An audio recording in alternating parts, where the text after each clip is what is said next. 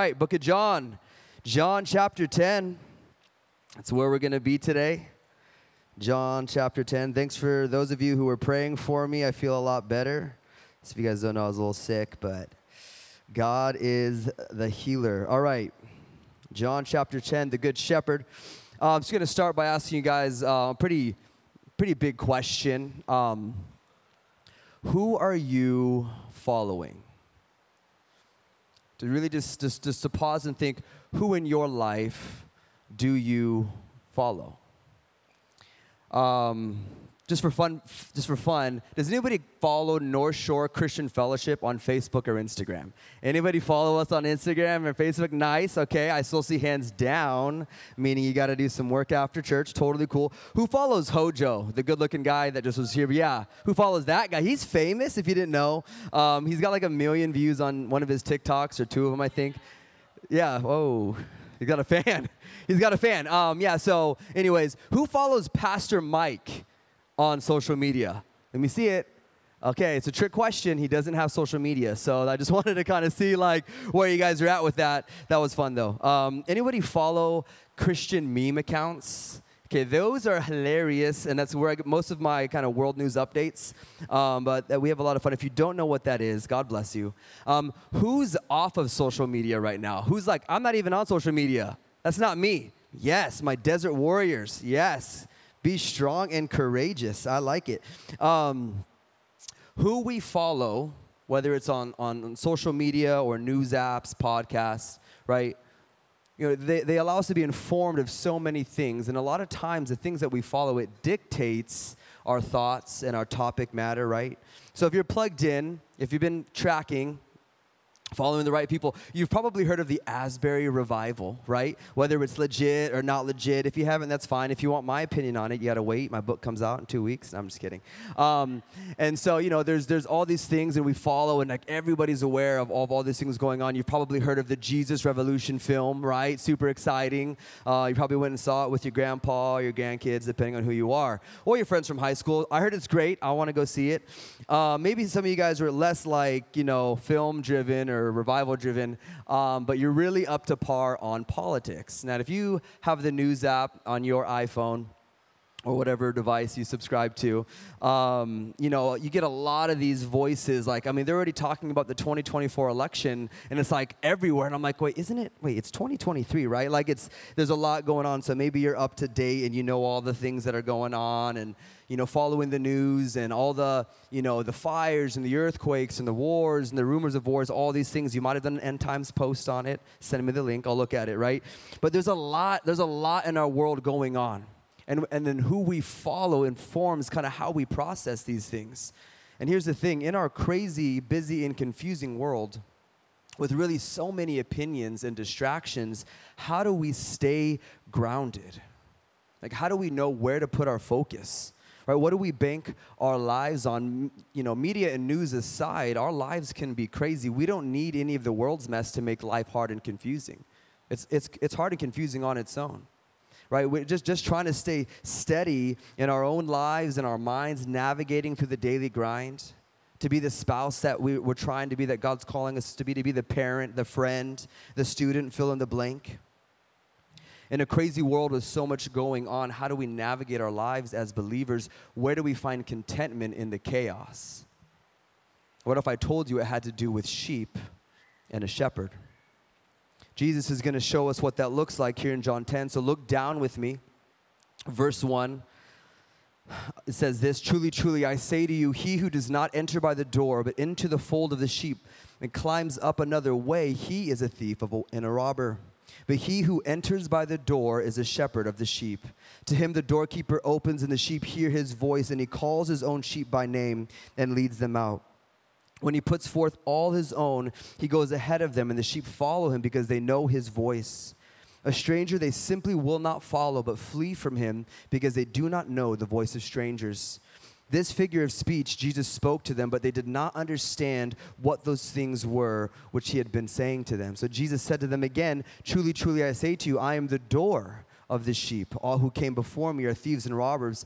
The sheep did not hear them. I am the door. If anyone enters through me, he will be saved and will go in and out and find pasture. The thief comes only to steal, kill, and destroy. I came that they may have life and life abundantly. I am the good shepherd. The good shepherd lays down his life for the sheep. He who is a hired hand and not a shepherd, who is not the owner of the sheep, sees the wolf coming, leaves the sheep, flees, and the wolf snatches them and scatters them. He flees because he is a hired hand and is not concerned about the sheep. I am the good shepherd, and I know my own, and my own know me, even as the Father knows me, and I know the Father. And I lay down my life for the sheep. I have other sheep which are not of this fold. I must bring them also, and they will hear my voice, and they will become one flock with one shepherd. For this reason, the Father loves me, because I lay down my life so that I may take it up again. No one has taken it from me, but I lay it down on my own initiative. I have the authority to lay it down, I have the authority to take it up again. This commandment I received from my Father. Let's pray. Lord, we thank you for this morning and for your word. And we ask now, God, that you would speak to us, that you would teach our hearts, that you would open up our understanding to what it means for you to truly be our shepherd and for us to truly be in your care. We ask these things in Jesus' name. Amen. All right, so in the context of John, we have been kind of tracking through Jesus' ministry, which has been growing but it's also been further challenged, right? And so this teaching of the Good Shepherd comes on the heels of chapter 9 last week, where Fulton did a great job kind of showing how tension is continuing to rise around Jesus' ministry. But what I want us to see is that chapter 10 is not a separate dialogue from chapter 9. So remember when the Bible was written, chapters and verses, they weren't there. There was all one book. And so this actual dialogue is coming into the same dialogue. It's, it's, it's part of the same narrative. It is not to be separated. And so when to read this properly, we have to see it as a continuation of chapter 9. Everything Jesus says today is in response to the Pharisees, the religious leaders from last week. Right? So our first point is this we need to know the voice of the shepherd better than the voice of the stranger. So, for those of you guys who didn't know, me and my wife and our family, our boys, we got to go to Spain for a couple weeks, which is pretty amazing. Uh, my wife found 400 something dollar round trip tickets. We're like, how could you let that pass? So, we went and it was awesome. Now, if you follow me on Instagram, if you don't, I forgive you. Um, I made a couple like story posts. I'm really bad at social media, I post once a year, but you might have saw some pictures and stuff. And, and I love it because when we post about really cool things, you know, like we're gonna put our best foot forward. Like I got very few good pictures. My wife has the good ones. So I have like these four, like, like you know, it's beautiful. Everyone's smiling. All the kids are behaving properly, right? And so it's funny. Like I actually have a folder in my phone that says bloopers um, because I wanted to do like a follow up post because like in real life, like I mean, you're not really seeing a lot of that on social media. And I wanted to do like a follow up post, haven't done it, might still happen, of like our kids running around, kids crying, us yelling at them, them yelling at each other, you know, Spanish people yelling at our kids, whatever.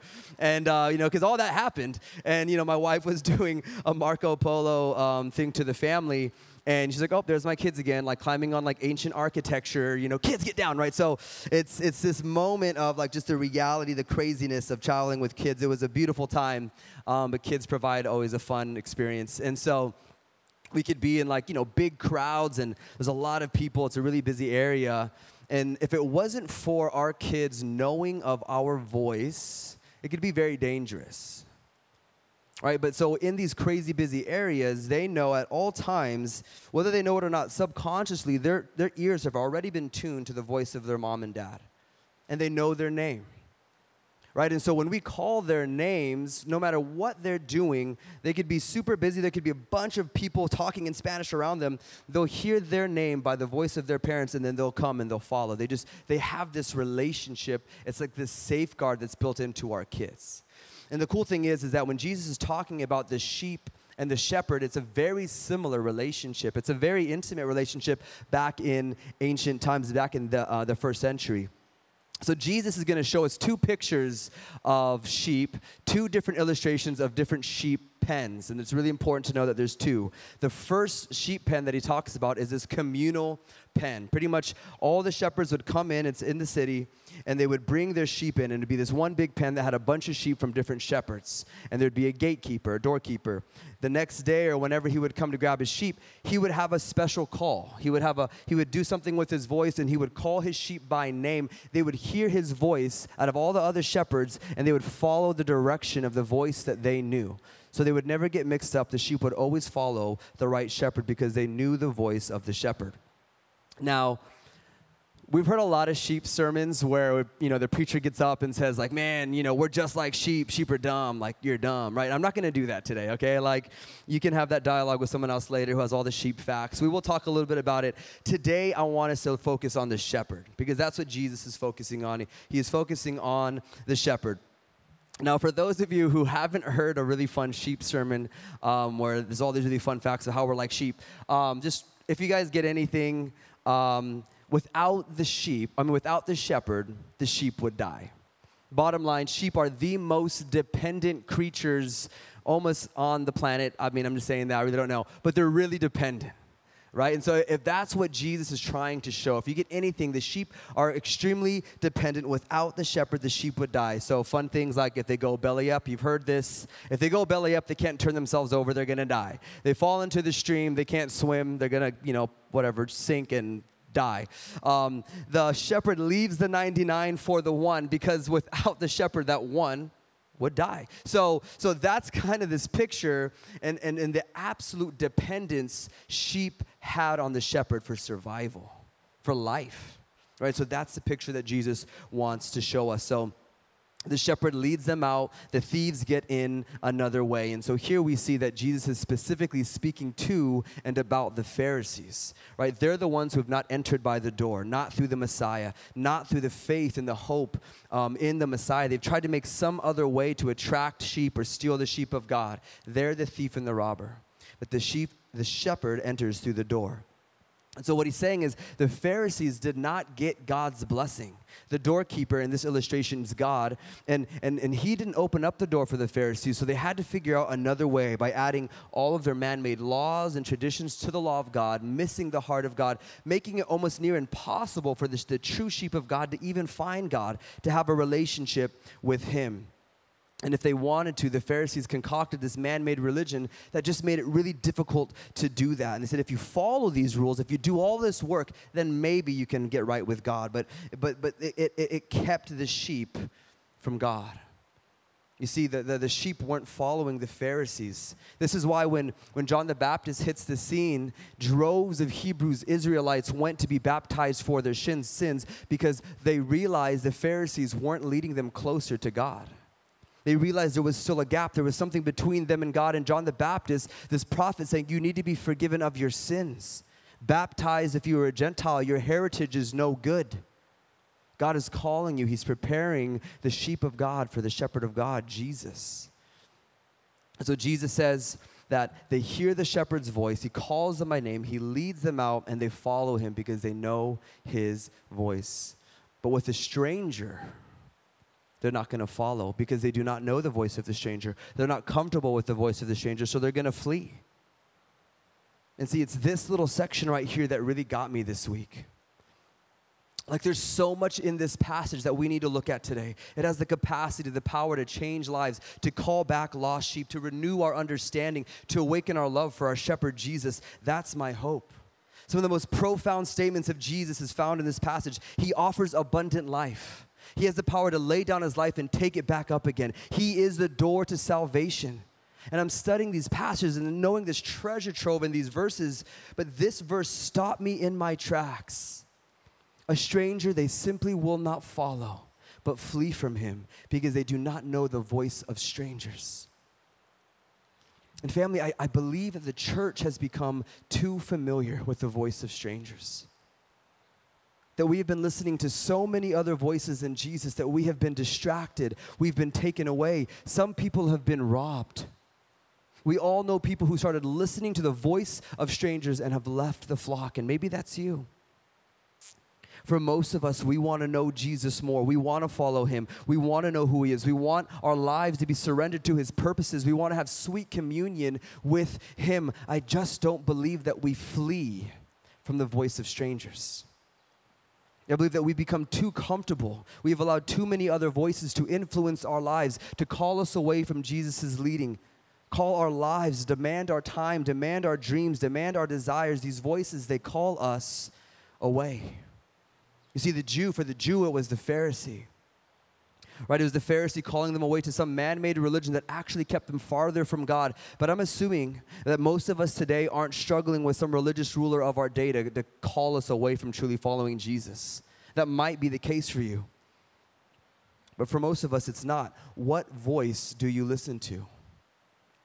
Whose voice are you giving place in your life? What voices are you giving a platform to in your heart and your mind? See, the voices we listen to, the ones that we follow, get us to abandon our lives for its cause, to lay down and surrender our dreams for the hope that they promise, but rarely deliver on. I believe that so many of us can be over familiar with other voices than Jesus. We get distracted and follow these false shepherds allowing them to lead the way we think, lead the way we live. We want more of Jesus. We want to grow. We want to be real. We want to be more serious with our faith, and yet we still allow other voices to have greater precedence in our life. We give our eyes and our ears to other people with more passion, with more consistency, with more expectancy than we do with the voice of our good shepherd, Jesus. Statistics tell us that 71% of Americans check their phones within the first 10 minutes of waking up. I'm totally guilty of this. I've done this many, many times. It also says that we that we on average check our phones 352 times per day. That's once every 3 minutes. Now some less for some, more for others. I'm hoping during the sermon it's less for most of us. Um, on average, Americans spend about 3 hours and 15 minutes on their phones each day. Double that for teens. Double that for young adults um, the average American will spend a little over a month and a half on their phone in 2023. And that's not equating the time people watch TV and the news. The average American spends seven hours and four minutes looking at a screen each day. So we go on our phone, we go on our favorite news station or whatever we like to watch. And what do we get on those screens? We're bombarded with voices voices telling you how to think, how to live. And they might not be explicitly telling you, but they are modeling for you and subtly saying, Follow me. If Jesus were to call you out of a crowd, would you recognize his voice? See, when we're more familiar with the voice of the stranger, they're no longer the stranger, but the person or the thing we imitate. Right? It might not even be a person, it could be a lifestyle, a narrative, your vision of the good life. These voices, they tell you how to live, how to be politically aligned, right? If you're, if you're a right leaning Republican, this is how you live. This is how you should feel about these particular issues. This is how you treat people who think differently than you. I believe in 2020, and honestly, these past couple years, the political war and voices have become so strong that many in the church have allowed the political party's voice to be louder and more influential on their life and how they treat others, how they use their life, what they're vocal about, than being influenced by the voice of Jesus. Now, I'm not saying that we shouldn't be involved politically or vocal about certain issues. I'm for a lot of that. But when I see a good part of the church being more passionate, more vocal, and more invested in political issues and seeing blind men given sight, more legalistic and judgmental of the world than going to the lepers of our day, to the blind of our day, to those who have been deemed as sinners and have been pushed aside, like we saw on the blind man last week, forgetting that, holy smokes, they might be in this state because God wants to do an incredible work through them, through his people, that they would receive sight, that they would receive healing and redemption and receive new life. Whose voice are we listening to? On the other end, there's just people who listen to secular media all day long you don't even realize it. We're getting it just as much as everyone else. We're allowing so many voices to speak to our heart, shape our mind. Guard your heart and your mind. See, there's the, the strongest voice is telling you, you do you, live for yourself. All the while, the world is curating a version of you it wants you to be, discipling you, shaping you into its image. We could listen to our favorite podcast or vlogger, influencer, YouTuber, whatever it is. And again, these things aren't bad, but do these voices have more precedence, more priority in our life than the voice of Jesus? See, if these, if these voices aren't coming through the, vo- the door of Jesus, we need to be careful. We need to filter everything we hear through the door. Right, we learn later on that Jesus is the door. The Pharisees in this teaching are trying to go another way, hop walls But we need to filter everything we listen to through Jesus, through the Word of God. Does this align with the character of God? Does this align with the teachings in the life of Jesus? Does this coincide with the gospel? See, we can't avoid other voices, but are we making sure those voices are coming through the door, that they're coming through Jesus, and that His voice is the voice we're listening to the most? And I'm so convicted here because I, you know, I could still struggle in, in so many ways that you guys do. Like, how much time do I devote to make time for, for just to hear God's voice? Like just just that, just to hear God speak, to listen to him, to be still and listen to his voice, to open up his word where he has spoken very clearly. I hear people say, I want to hear a word from God. Oh man, I just haven't heard a word of God from God in so long and my heart breaks for them. And I'm like, you know that He's given us His word. He's given us His scriptures. He wants to speak. He's spoken. The Holy Spirit of God wants to illuminate scripture, the very word of God that He spoke, that all scripture is God breathed. And it's for you, it's for your good. It's to be equipped for every good work. It's how God speaks to you, to let you know that He is near to show you who He is, to show you who you are, to give you His truth for your heart and His mind, and to remind you of His presence in your life, to guide you, to lead you. This very Word of God that I'm hoping most of us have in our hands and in our laps. Do you want a word from God? Open up your Bible.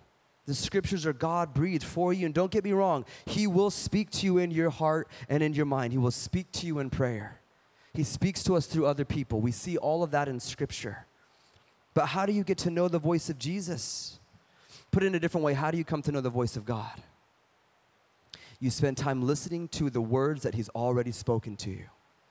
The more familiar I am with God's word, the more I, know God's character by how He speaks in Scripture, the better I come to know His voice by hearing him speak to me in the word, hearing the God breathed, Holy Spirit illuminated scriptures regularly allows me to tune my ears to his voice when I'm out in the day. One commentator put it like this listening to the voice means specifically living a life of devotion to the teaching of Christ, or even more practically speaking, living a life of personal devotion to Christ's word, sitting under Christ centered teaching and partaking in the teaching in the community of Christ's church. See, we have these things called Ohana groups. Are our small groups where we open up the Word of God and God speaks. He speaks through His Word, He speaks through other people, and we're, coming, we're becoming more and more familiar with God's voice, how He speaks. So when somebody comes to me and says, Hey, I have a word for you, and they, they say, hey, God says this, I mean, that's great. I'm going to take it to the Word. I'm going to take it to prayer. I'm going to take it to someone in my community that I trust. Right? It allows me to hear Him when I'm praying because I know His voice. I've spent so much time in His Word, studying His Word in community, that His voice becomes more and more familiar. It's easy to see that's not me, that's God. We were um, at Petco the other day. If you don't know, we got a puppy. Exciting. Um, his name's Bruno. Uh, he's a pug. Don't judge me. He's great. And uh, you know, we so we're there. We're buying puppy food, and uh, this lady, this auntie rolls up, you know, and she starts talking to us, small talk. I'm like, all right, cool, Petco, small talk, let's go. And she just keeps going, and all of a sudden she starts like opening up her life to us, and I'm like, okay, like we gotta get dog food, you know, like it's cool. Like I'm, I'm listening, and my wife's being so sweet, and she's talking to her and like you know she's like yeah and then somehow it goes like yeah and that's why you know you got to believe in karma. And my wife's like well actually you know we don't believe in karma we believe in jesus. And i'm like oh my wife's awesome. Um, you know and but i'm thinking okay like all right but it's okay that was great good word all right cool. Dog food right? And so and then all of a sudden like in this moment like and i think me and jamie kind of saw it at the same time she maybe got there a little before i did but you know like god's like why do you think i have this lady here telling you her whole entire life story I want you to share with her. I mean, it was so clear. And I was very, I mean, I, as, as, as obstinate I might have been for the first couple of minutes, share with her.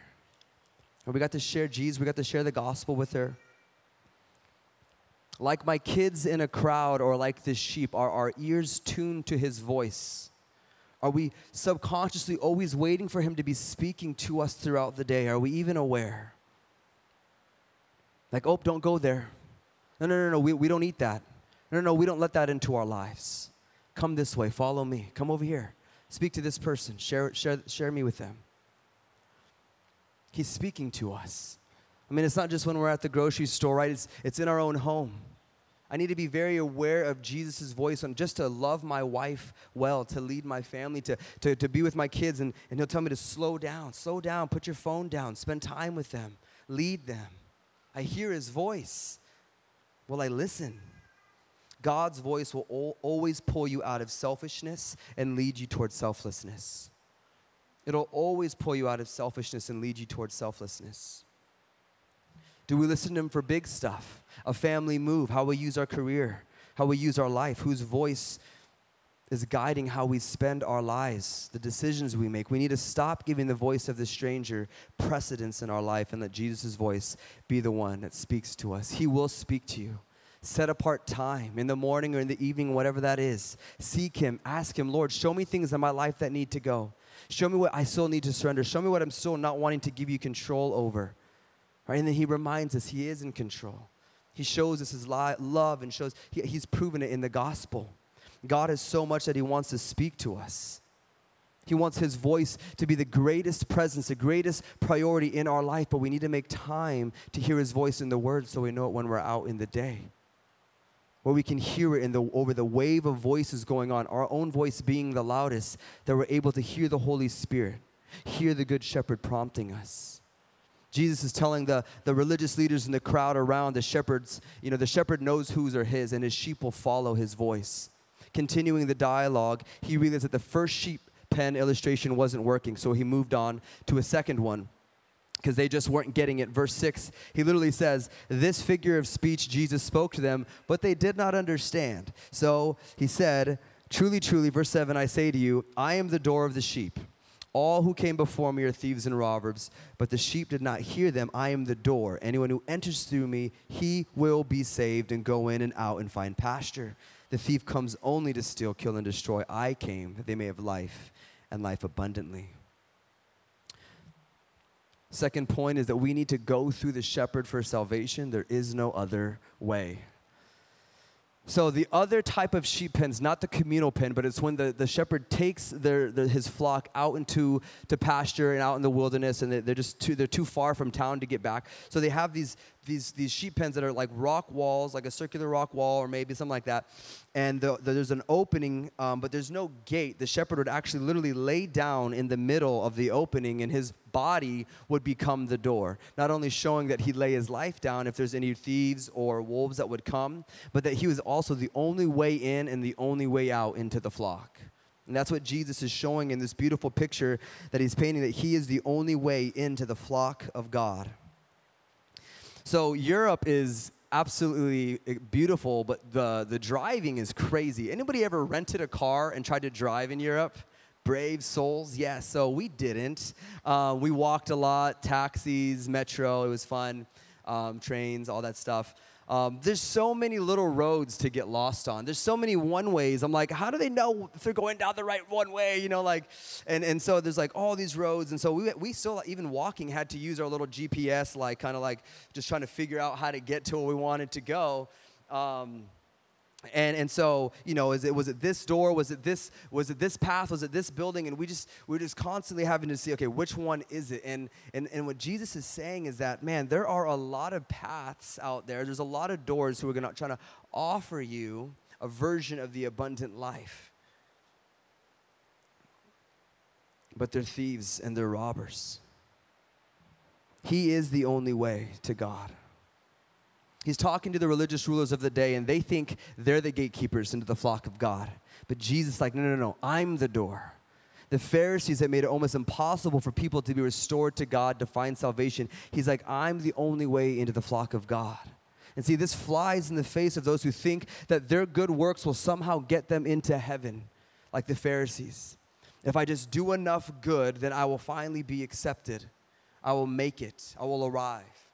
See, every other religion in the world will tell you you need to do a certain amount of good, a certain amount of religious duties, check off a certain amount of boxes, then you will be good enough for heaven, or you'll reach nirvana, or you'll have a better reincarnation, whatever it is. And it's crazy, you know, as atheists and as secular as our world is, it's actually also becoming a little bit more spiritual. Um, I was on, a, on one of the flights back from Spain. I sat next to this young lady who was a student at USC Um, you know, and I'm, and I'm gonna, of course, I'm gonna talk, start talking to her about Jesus. Um, you know, I'm just like, man, if we're not talking to people on the plane, like they're literally strapped in a seat next to you, they can't go anywhere, man, poor girl. You know, and you can just like just talk and, and you know, lovingly and kindly, okay. Um, and so I, we, I start sharing Jesus with her, and she tells me, you know, she's a Buddhist with a little bit of stoicism on the side. And I'm like, oh, okay, cool. Like, you know, blonde white girl from Chicago, living in Southern California, Buddhist with some stoicism. Sweet. I love it. Hey, no, no judgment. I love Chinese food. But, you know, but she's like, she's like this. She's like, I'm just, she's just trying to make a blend that fits her vibe. Her words, not mine. And, and, and, I, and I go and I'm like, okay, I go to her and I say, what do you have against the teachings of Jesus? She's like, nothing. I'm actually I'm very open and I'm like, "Oh, don't tell me that. We got like 6 hours, you know." So we continue to talk and I end up sharing the gospel with her and who Christ is. Um, and and see the hard part about these kind of conversations with spiritual people is when it comes to the ex- exclusivity of Jesus' claim on salvation. That's really difficult for them. See, people want Jesus just to be another option, that people can find a good life and spirituality and morals through other ways plus Jesus. And here's the thing Jesus did not leave that option open to us. Later on in John, Jesus says, I am the way, the truth, and the life. No one comes to the Father but through me. Later on in this very text, Jesus says that I have the authority to lay down my life and pick it back up. Every mortal man has the authority, has the ability to lay down their life for something. But he says, I have the power and the authority to take my life back up from death. Then he says these, these huge sayings I am the door, I am the great shepherd. See, remember this, this great I am that we've been talking about, this divine I am, the divine eimi, this, this divine I am that was only reserved for God that Jesus was using, that everyone is realizing, oh my gosh, did he just use the divine I am like he did? Jesus is claiming obvious deity when he's saying these phrases. He's not just some option, he's God and the only way to salvation. And I remember talking about how, you know, the peace and the joy and the contentedness that Buddhism and Stoicism tries to offer her will only be experienced through working through enough, you know, steps to attain it, through behavior modification. Like you ultimately need to earn your peace, contentedness, and joy. You have to earn it. And every other religion is this way except Christianity. Every other religion, inclu- including Judaism, says do. Go and do. Do these things. Do enough. But Christianity says done. Our God has done everything needed for us to be saved, forgiven, and given new life in Christ. One of the biggest differences between Christianity and other religions is they, they say you need to be good enough to experience salvation. Where Christianity says you will never be good enough. Right, that you will always make mistakes, you will always fall short. And if you look into human history, it shows that humanity's never really gotten to a place where it's good enough. Right? That you see that it's always fallen short and everyone's trying to find peace and salvation in some way, but it can only be found in God. And they couldn't get there on their own, and God knew that. So, our God, our good and faithful shepherd, Jesus Christ, came into the wilderness of the world to call his sheep to himself. He lived a perfect life. He never sinned, he never did anything wrong. And instead of getting praise for his perfect life, he willingly laid it down on behalf of his sheep, his people, so that whoever trusts in his life, death, and resurrection will have this perfect life applied to them and they will be saved. The Bible says that he who knew no sin took our sin upon himself and we were given his righteousness. I mean, this is so profound. No other religion do we see a God who loves his people, that he dies for them, that they can be atoned for and saved. We deserve to die for our sin. We deserve to be separated from God, but Jesus died in his our place. He who was sinless accepted the guilt of our sin and died for us. No one else could do it, but he could and did. Thus, he literally became the door by which sinful people can approach God the Father. By doing this, he, be, he became the only door by which sinful people can approach God the Father. He is the gate, He is the door. He said in verse 9, If anyone enters through me, he will be saved. Humanity can't earn salvation through religious duties like the Pharisees or through any other religious experience or set of rules. God made one way Jesus Christ. And it's not that good works are not part of our salvation right? But they're the fruit of our salvation, not the means in which we are saved. There are a lot of thieves and robbers out there who will try to come and rob you from resting in Jesus' completed work on the cross. That's why in verse 10, Jesus says, The thief comes only to steal, kill, and destroy, but I came that they may have life and life abundantly. See, most of the time when we hear this verse, we hear it being applied to Satan, right? That Satan is the thief, right? And don't get me wrong, Satan is definitely a thief. But in this passage, Jesus is actually throwing these accusations at the Pharisees who had come to rob God's people of knowing him by putting all these obstacles in their way that kept people from God. Now, we learned in John chapter 8, if you were paying attention, Jesus says that, hey, Pharisees, your father is not Abraham. Your father is actually the devil, the father of lies right? And so, even behind their actions and their motives, the enemy's been working to use them to keep pe- God's people from finding him. But here, Jesus steps onto the scene and says, A lot of things out there will try to rob you of joy, joy, peace, and salvation. But I am here that you may actually have life, eternal life, life in me, life to the fullest, the abundant life. So, what is the abundant life? What is life to the fullest? So, let's just imagine Okay, you're chilling at Starbucks, okay, or like if you're anti big corp, you're at Coffee Gallery, right? Sipping your latte with your sweet coffee art, right? Or your black coffee because you're a man. I like you. That's nice. Um, or maybe a frappuccino, no judgment, totally cool. Um, and, and someone sees you reading your Bible because I know you guys are getting down with God's word in coffee shops. Let's do it. Um, and so they see you reading your Bible and they're like, and they ask you, like, hey, are you a Christian? And you're like, um, did you not see the heat greater than I shirt? You know, like, um, right? And so they, are you a Christian? You know, I, I heard Jesus offers abundant life. What is that? What would you say? What would you say to them? I don't find it coincidence that this verse comes in the middle of a passage where, where he's describing the relationship to the shepherd. See, the abundant life has everything to do with us knowing God as shepherd. Right? We've heard this before, like probably out of context that Jesus offers the abundant life. And so we can like list all the amazing things that we get because we have Christ. All the amazing things that we get because we're in Christ and the spiritual blessings in the heavenly places and all this awesome things. But Jesus decides to put this smack dab in the middle of the good shepherd teaching and says, "My sheep experience the abundant life with me as their shepherd." The abundant life, as scripture speaks of it, above all, is the contented life. The contented life. Think about it. You're content when you have abundance. When you're lacking, you're not content, right? And so the sheep would feel this abundant life in the care of the shepherd. The contented life is the sheep, the life of the sheep who finds himself in the hands of a good shepherd. There may be dangers, there may be storms at times, droughts and famines. Still, in the hands of a good shepherd, the sheep is content and life is bountiful. So the abundant life is, is found in complete dependence in care and in care of the shepherd. How well are you letting the shepherd care for you? Man, we really buck against the shepherd, you know?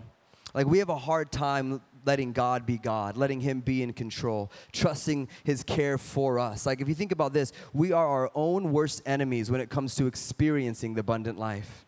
I'm not talking about getting salvation. I'm talking about experiencing its fruits. We are, its, we are our own worst enemies in actually experiencing the abundant life.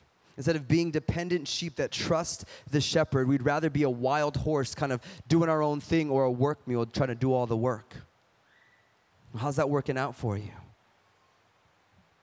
Do you have peace in your soul, steadiness in your heart? Or is it anxious? Is it all over the place, jumping from one thing to the next? Is it cynical? Is it critical? Is it joyless? Is it tired?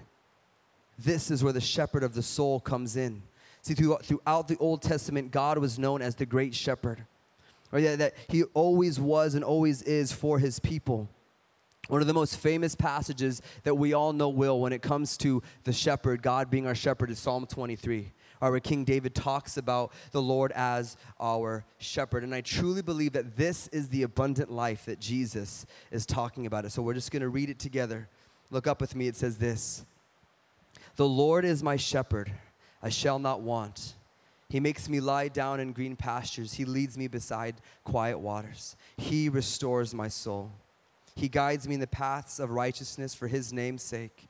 Even though I walk through the valley of the shadow of death, I fear no evil, for you are with me. Your rod and your staff, they comfort me. You prepare a table before me in the presence of my enemies. You have anointed my head with oil, my cup overflows. Surely goodness and mercy will follow me all the days of my life, and I will dwell in the house of the Lord forever. So, we're not going to go through this whole entire passage, but what we see is this is what the abundant life looks like life with the shepherd. The Lord is my shepherd, I shall not want.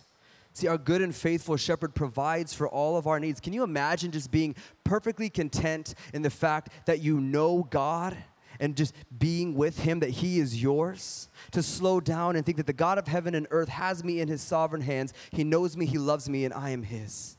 See, this type of contentedness is not found in how much money we have in the bank or how well our five year plan is going or how good our relationships are going, but in the fact that my good and faithful shepherd is watching over me, guiding me, providing for me, that he's not unaware of my issues and my problems, that he's actually providing for me right now in ways that I probably don't understand. And my eternity is secure, and my present tense state is with God, that I have God. At the end of this psalm, it says that, that, that he anoints us that our cup overflows, that He anoints us with His Spirit, we're overflow with His presence. He gives us Himself.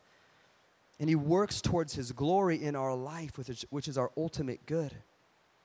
See, we live in such an unsatisfied culture where every voice is telling you to want more you're not there yet. You haven't arrived. You're not good enough. You don't have enough. So we continue to work on ourselves, buy things for ourselves, achieve more for ourselves, and yet we're never content because the contentment that we're looking for can only be found in giving ourselves to our good and faithful shepherd. It's interesting, there tends to be more joy and contentment in like third world believers like they have this joy. Like they don't have a lot but they have jesus. And there's this joy. Like if you've ever met a believer from another country in like an impoverished city like they have this contentment. And like man lord we have the same jesus. Why do why do we why can't we have that? Why don't we experience that as much? And i think it's just because we just have so much stuff we have so much going on. We allow our first world problems to steal our contentment in Jesus. That we need to be reminded that our faithful shepherd has us in our hands, that there's nothing he can't take care of. There's nothing that he's not in control of. He is fully aware of everything in your life, and he is asking you to trust him, to rest in him, to stop the incessant trying to be better, to get better things, and to trust in our Jesus who was better on our behalf so we can experience life with him and rest in his care, the abundant life. It says he makes us lie down in green pastures. He leads us beside quiet waters. He restores our soul. He leads us in the path of righteousness that we will fear no evil because he is with us. The increase of anxiety in our country has exponentially grown. There is a spirit of anxiety and worry that is affecting our culture in ways that the professionals are saying is unprecedented. And it's not just out there, church, it's in here. And Jesus is saying, Do you want to lie down? Do you want to rest? I'll give you a little fun fact about sheep. I know I wasn't going to do a lot of sheep stuff today, but there is this book written about the perspective of a shepherd uh, on Psalm 23, and it's saying that it's really difficult to get sheep to lie down. It's very hard. That you have to remove a lot of obstacles to get them to be quiet and still enough in their mind to actually lie down. That you need to actually remove all feeling of fear from their life. They cannot feel any ounce of danger or threat. They got to be free from worry. They have to be free from tension and aggravation, and they can't be hungry. Right? And so only the shepherd could actually provide that for the sheep. So the shepherd works for the good of the sheep. He removes their fears, he removes their worries, he removes their tensions, their aggravations, and his presence and his ability in their life is the only thing that can do this. He then feeds them to make sure they're without hunger, and then they lie down and they rest. And Jesus says, Come to me all you who are weary and heavy laden, and I will give you rest. I am the bread of life. Come to me and you will never hunger again. I have living water. Come to me and you will never thirst again. See, when we understand who our shepherd is, why wouldn't we abandon every stranger, every other false shepherd, and come to Jesus? Why wouldn't we stop trying to do life on our own, being a rogue sheep, and come back into the gracious and loving care of Jesus? To trust Him, to turn from our sin, and follow Him down the path of righteousness, knowing that sin leads to death And obedience to Jesus leads to life. When we see this shepherd, why wouldn't we come running? The God of heaven and earth who has come in the person of Jesus, who's taken our sins, restored us, calls us children, and is calling us back into the flock, into his great care. What thing in this world is more powerful than our God? What do we need to fear? What circumstance are you going through that's greater than our good and faithful King Jesus? God is like, I want to be your shepherd, but would you follow me? Would you listen to my voice and let my presence drown out all the other voices in your life? Don't let them have power over you. Listen to the voice of your good shepherd and trust that I have you. I died for you. I've conquered your enemies and I'm working for your good. I'm all powerful, I'm all knowing, and you're mine. If we would just trust him, our anxiety and the fears of the day would fall away.